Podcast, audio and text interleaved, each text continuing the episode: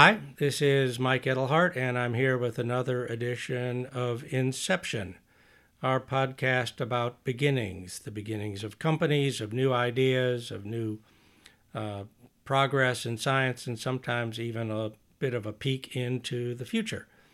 And I'm here with the CEO of one of our hottest portfolio companies, Shiv Gaglani of Osmosis. Great that you're here. And it's your first time, you were just saying your first time right in this part of San Francisco where we are. Correct. Thanks for having me, Mike. And uh, yeah, I've been to SF a number of times, but I haven't explored a lot of areas yet. And I was, as I was saying just yesterday, I was running across the Golden Gate Bridge for the first time, and this is my first time to your lovely uh, part of SF as well.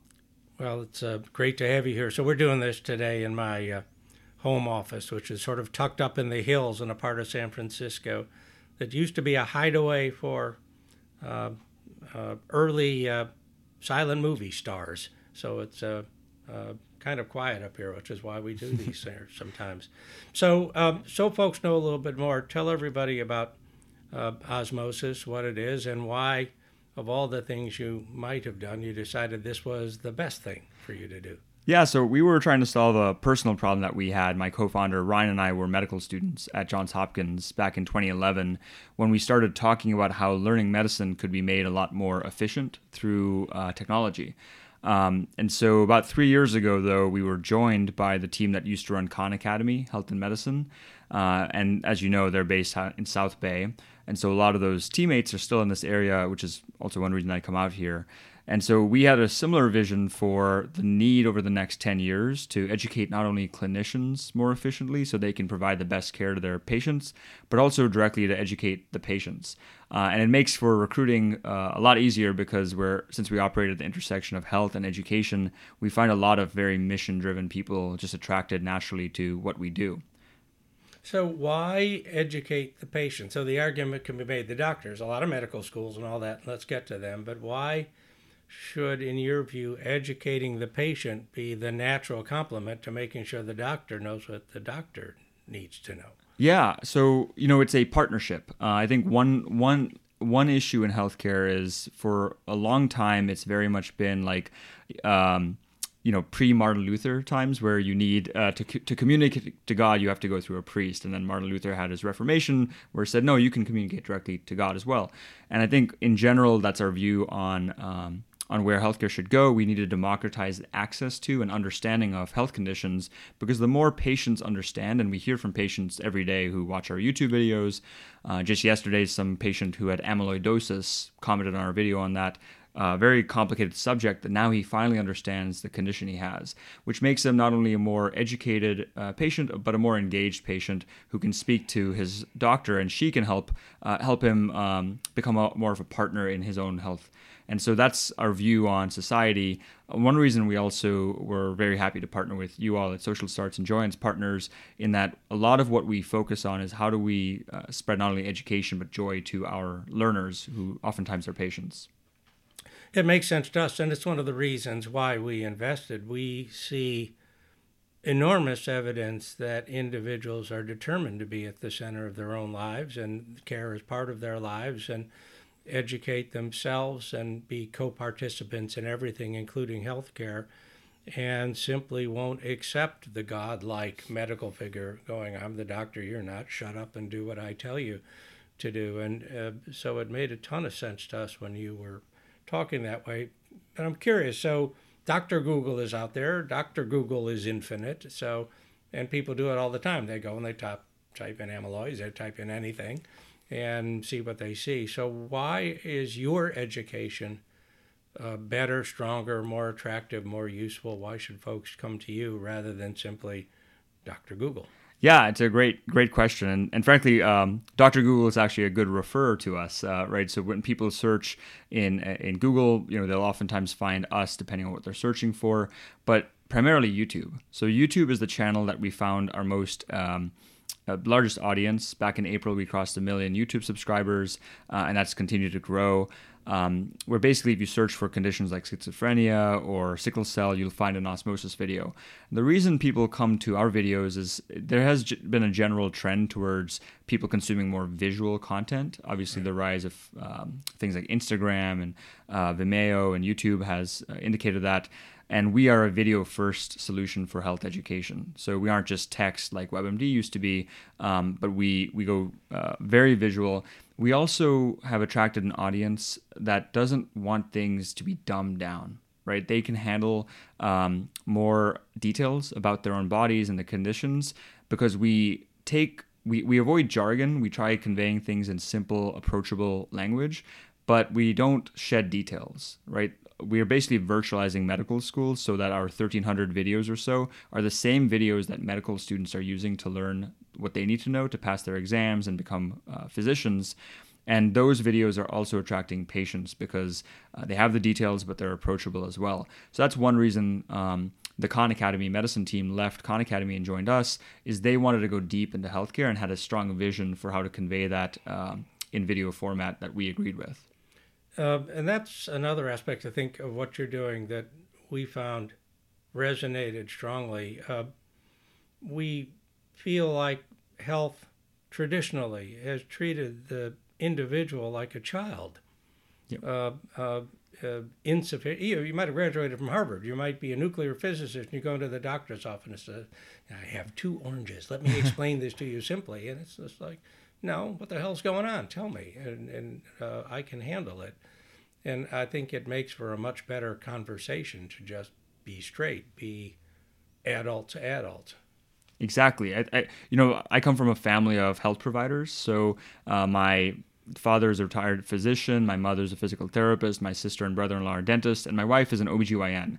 And so I'm sort of the black sheep, having started going to med school and then left to be a tech entrepreneur in, in education tech. And what I hear from them is um, basically, it, it is natural for physicians and other providers to feel like Dr. Google is giving patients the wrong advice and making people cyberchondriacs, as it's called, where they're worried about every little thing, and, and that can be draining. But at the same time, um, I think they have more and more of them are recognizing that this is truly a partnership, and you you know patients and clinicians need to speak the same language, and that's essentially where osmosis wants to live. It's again with the same video being watched by providers and by their patients they they can come to a shared understanding. And frankly in this day and age one of the stressors in on clinicians is just time right? They're so overburdened. There's so many patients there's physician shortages um, that they have an average of say seven minutes a patient.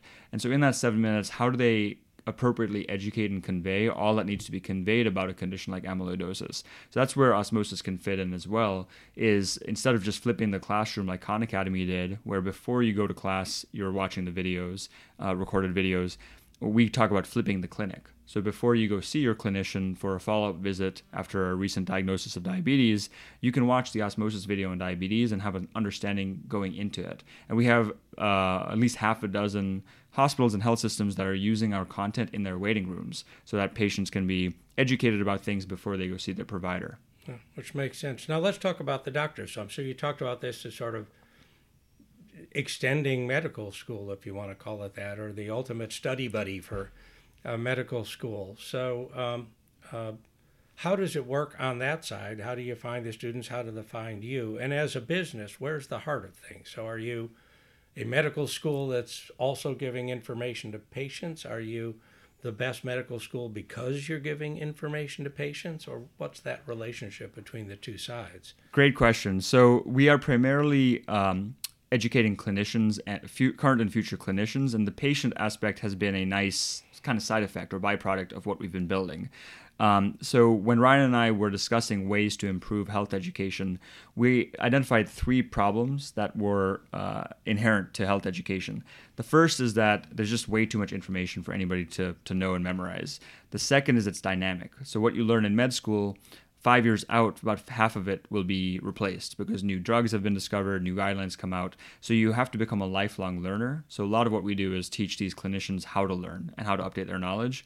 And then the third is it's high stakes. Right, um, there are a lot of successful ed tech companies that teach language or teach math, and those are obviously very valuable skills But in medicine, things are high stakes. If you forget the side effect profile of a drug and you give that to a patient, you know you could hurt their life. You could hurt their, uh, and you also in the process hurt your career.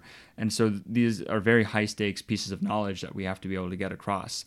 And so one of the fundamental innovations that Osmosis had is that we retarget our learners. So we know that a second year medical student at University of Michigan learned about sickle cell anemia uh, today on August 22nd and six months from now or six years from now, when that guideline on sickle cell changes, which it inevitably will, and we update our content, everyone who's ever seen that content will get an update. And that's more important than, say, you know, again, if we were teaching algebra, that doesn't change that often. And even if it does, a lot of people who learn algebra don't need that update. Whereas in healthcare, you, you do need that update. And so that's one of the innovations. And we aren't yet a online medical school, though that's sort of where we're skating towards, where we're virtualizing a lot of the didactic pieces um, of health education. Um, and we just launched nursing and PA, and and basically there's a lot of shared knowledge uh, that clini- all clinicians, allied health professionals, doctors need to know, as well as their patients, and that's where we're starting. Right. Yeah, that's actually one of the questions I was going to ask was how and when this might become a medical school because you'll basically have everything except the hands-on aspects, right? Yeah, exactly. So we have a strong B2B uh, institutional um, uh, revenue stream, and basically we have over 40 institutions like New York University, University of Michigan, University of Arizona that have partnered with us to provide to basically virtualize and, and make their curricula more efficient because that's what we're doing. They're taking the first year or two years of school and virtu- making it uh, virtual and more engaging. And so that's how we're starting out is by taking away it's sort of like disruptive uh, innovation if you've read clayton christensen's work where we want to take the things that are more um, we want to be that curriculum for anyone through partnerships with institutions and then eventually if we can layer on the hands-on or the vr based uh, procedural skills then we could be a full medical school. Yeah. Makes sense. And we're actually seeing the same thing uh, in the fund in terms of care. So not enough doctors, not enough nurses, not enough of almost every kind of practitioner, and a desire that people have to be more involved in their own care, those run counter to one another. So, what can you do about it? And one of the uh, knee jerk thoughts is telemedicine. Well, you put the doctor, the clinician, or the psychologist in the screen, uh, more available, etc. But then the, the feedback comes, it doesn't really work fully uh, on its own. And so now we're starting to see hybrids where that telemedicine session might be in a Walgreens. Right. Where there's actually someone who can come in and go, I want to double check because I think you have the blood pressure cuff on wrong. Right. And and I just saw you run to get here. So, um, you know, when we're taking your uh, uh, heartbeat, we're not getting your resting heartbeat. And uh, it's a blend of the two. And I suspect the medical school, same thing. It's like real world light or real world augmented in a way. Yeah, no, exactly. I think that's a really good way to think about it. You know, speaking of telemedicine, one thing that I think you'd find really interesting is, um, you, you, know, it's obviously a moment for telemedicine. There's a lot of very successful companies, um, some of which have gone public, some of which are preparing to go public in telemedicine, because that's one way to scale uh, the shortage of clinicians that we have, um, where they can work from home too. And so, one interesting study just came out a couple of months ago that uh, showed patient satisfaction scores in these uh, me- visits for um, telemedicine appointments. And they were specifically looking at patients who presented with respiratory infections, um, where it's either bacterial, in which case they want antibiotics, or it's viral, in which case antibiotics don't work. The number one predictor of whether that patient would be satisfied is if they left that visit with a provider with a prescription for antibiotics, regardless if it was bacterial or viral. And so we see a role to improve telemedicine not only where there's this in-person component potentially eventually, but through education. Because when you're waiting to get connected to your teledoc, um, you could potentially get a quick one-minute video just explaining to you that hey, if you do have a viral respiratory infection, antibiotics may actually make things worse, not only for you but for society because that, that may lead to resistance. And so we want to do something like targeted education that can drive real outcomes, in which like in this case, reducing over, um, improving antibiotic stewardship as an example. Right. So I want to go back to something you said. So you come from a medical family, everybody's doctors, doctors yeah. right, left, sideways. You're going through medical school and you decided to become an entrepreneur instead. That must have been a distinctly non trivial decision. Uh, how'd you go home and tell Doctor Mom and you know uh, uh, Doctor Dad and all? About I'm not gonna do it. I'm gonna break the chain. It was tough. I mean, it's uh, fortunately I have a very supportive family, and my sister, four years older than me, became a doctor. I mean, she's a dentist, and so I think she scratched that itch a bit for them.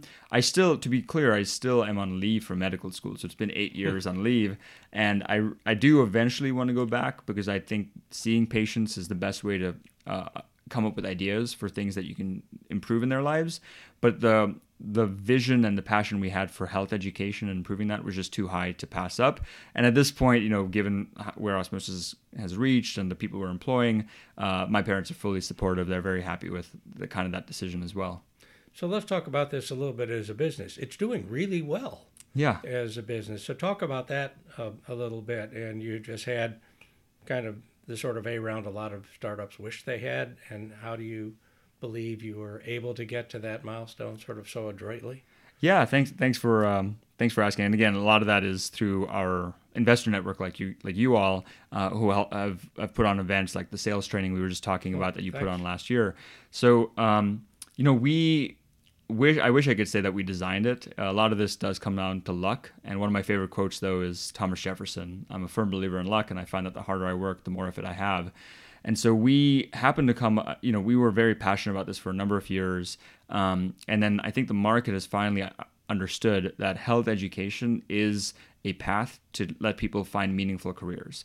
As retail jobs, as transportation jobs get automated away, and there'll be a lot more over the next decade, we're finding that the fastest growing jobs in uh, in the U.S. and certainly abroad are uh, things like nurse practitioner and um, uh, physician assistant and home health aide. And so those people are flocking to those fields where soft skills and things that can't be automated away um, exist. And so Osmosis has kind of established itself as a leading um, brand in the education of health providers at this point, and we're still very early on. So the business model is primarily B2C, where we give away a lot of free content on YouTube and on our platform, osmosis.org. And um, it's a freemium model, so a certain percentage of our learners will just use the free content, and then if they want more content as well as associated features that help them consume and uh, benefit from that content better, then they'll subscribe on a monthly basis, annual basis, or even two years up front. And then increasingly, we've been getting B2B sales directly with the health institutions. So, NYU, I mentioned, and a number of others that subscribe on behalf of their students and faculty. So, right now, it's maybe a 60 30 mix B2C to B2B, with the other 10% being uh, advertising and other revenue that comes in. And those medical schools or the universities, they're paying you per video, per student, per video per student. Uh, yeah, they're paying us basically per per per user per month. Um, uh, but it's generally an annual or, or uh, in some cases two or three years upfront contract. So it's nice renewable revenue. Um, and one nice thing is we go B to C to B. So essentially, when we have a certain penetration at a school from a B to C perspective, we can we then go and talk to the admins there, sure. and then we have the right get metrics everybody. to get their interest. Yeah, yeah, makes sense. So um, uh, going back to the A round, so uh, we see a clear delineation in our portfolio, which is big between companies that seem to rocket through their A rounds. There's a lot of interest, it's very strong, the metrics are there, and companies that sort of struggle through their A rounds, and then companies that um, are tortured and can't quite get their A rounds. And, and you were clearly one of the companies that got there quick. There's a lot of interest. Um, and you're you're sort of saying there's a lot of luck in it, but do you add a sense for other entrepreneurs listening? What was it you said, or what was it you accomplished between your first raise and that A raise that was led by Felicis and you know, uh, that uh, you think attracted them to you and caused you to get that forceful high end support? Yeah, it's a great question. I, you know, my co-founder and I have talked about that a lot. So there's several things that came into play. One is obviously, I think the most important factor is strong business fundamentals, right? So having a uh, proven revenue, um, uh, not necessarily profitability, but having proven revenue that we can see a pathway for that to grow quickly. Um, and so we we had done that. We had established that. We bootstrapped ourselves to revenue very early on, um, and that that's always attractive. We've always had investors find that as an attractive component. The second is finding key angel investors who are well connected. So there's a direct line between kind of how we got from an angel to Felicis. Um, so Peter Frishauf is one of our super angels. Peter. You know Say Peter? Hi. Yeah, I haven't talked to him in years. Really? Yeah. Yeah, boy, he's a grand old man in this area. How do you how how, how do Uh, you know way Peter? Way back when he first started his company, I can't even remember. Is it SCP I was. Communications, or yeah? I was still in journalism, I think, and um, and we were very early investors in waterfront media. That's Yeah. now Everyday Health, and so we knew each other back then. So say hi. Oh, that's great, I will. Long time. We call him jokingly call him the Godfather of osmosis. He actually has a mug that says that. So yeah, he was a super angel, and um, you know he he started Medscape, uh, very well known in the space, and so he invested, and then he was just at a brunch or a breakfast with Alan Patricof at Greycroft, Sure. and then uh, Alan got really interested in who we are. We met with him. We weren't looking for money at, from from Greycroft at the time, but um, it made sense given his connections, and then we took money from them. And then there was a wonderful article in Crunchbase that Alan um, helped get us, where he was talking about the company and why he was so excited by it. By it, and that's where Aydin Senkut, the uh, head of Felicis, found us. Um, so i that is that's kind of where the luck comes into play. Um, in that there is a network and there's a flywheel effect when it comes to uh, investors who are really interested. Now they all did their diligence. They all you know had to talk to customers and they all had had their own independent theses and had investment committees. But um, I think it helped that there was this network effect where people trust each other. Um, so that's the second thing I would uh, I would recommend to entrepreneurs. So number one, strong business fundamentals. Number two is having a couple key investors who can open doors and, and find other networks. Yeah, and I think all that makes sense, and I'd maybe add one more, which is to be in a strong category, to be in a strong segment. Right. So you're doing something that all of our research, and I'm sure all of theirs says, on the one hand, the business side of medicine uh, desperately needs transformation. Not enough doctors, not enough this, not enough that, not enough education. Totally. Too much uh, new uh, uh, opportunity being created by change.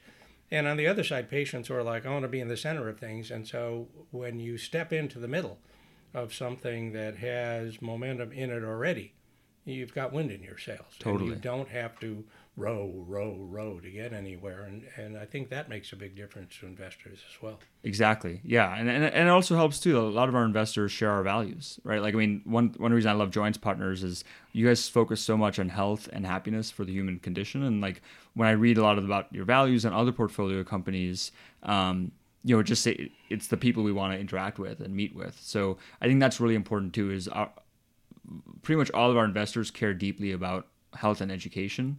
Um, and that makes it great because even if there's a quarter where maybe we didn't hit our financial uh, numbers, the mission and vision are still strong and still there. Um, and I think that that helps us get through any tough times. Sure. I think uh, my investor contract says, "Oh, you're never going to miss your numbers, are you?" yeah, I, I- I think that's true. In our case, though, we come at it not so much from a mission point of view, but just from an analysis point of view. Uh, if it's possible to approach healthy human beings with belief, you're healthy now, we can keep you healthy, and actually believe that. All this data, all these tools, uh, understanding on your part, uh, understanding on society's part, then that's what's going to happen. And if that's what's going to happen and one starts thinking about it logically, then how many hospitals do you need if folks aren't getting sick as much? How many walk in clinics do you need? Should it be a walk in clinic or should it be a walk in non clinic? Right. And all of these ideas start cascading. And to us, that uh, degree of uh, deep change is deep value Right. it's helping a lot of people it's giving a lot of people an opportunity to help themselves but that's because all of our research says they want it there are lots of things we could imagine that people don't want or aren't ready for yet um, and uh, this seems like something where the science is ready and the people are ready at just about the same time When like how did you all come up with that thesis? I'm just curious. we um, uh, run our funds by analyzing really intensely every year what's going on out there. So one of the things we learned pretty early is, and we joke about it a little, the, the best CEO on earth has dedicated his or her life to electric bananas. And there are only so many people on earth who are going to like electric bananas. And there's a binding curve. So that CEO, if they get every one, is only going to be so big Right. And uh, yet, the third or fourth best CEO in the strongest market may have a really valuable company because everybody wants this, everybody needs this. And uh, yeah, there's an Uber, but there needs to be a Lyft. And even though there's a Lyft, there needs to be cars running up and down Third Avenue in New York because it's a little cheaper. And there are all of these success bases in really strong markets. So we began looking hard at well, where, what are the signals of strong markets? And about two and a half years ago, we picked up this set of signals about change in uh, medical science, health science, DNA, uh, biome, uh, all of these areas that was revolutionary. Yeah. Things that used to be million dollar machines inside hospitals are now on your wrist. Right. And soon it'll be inside your body. Yep. And it's strength thing, you know, it becomes synonymous with magic. It looks like nothing's going on and everything's going on. And we hadn't seen one that big in a long time, and that's why we started Joyance. It seemed like a confluence.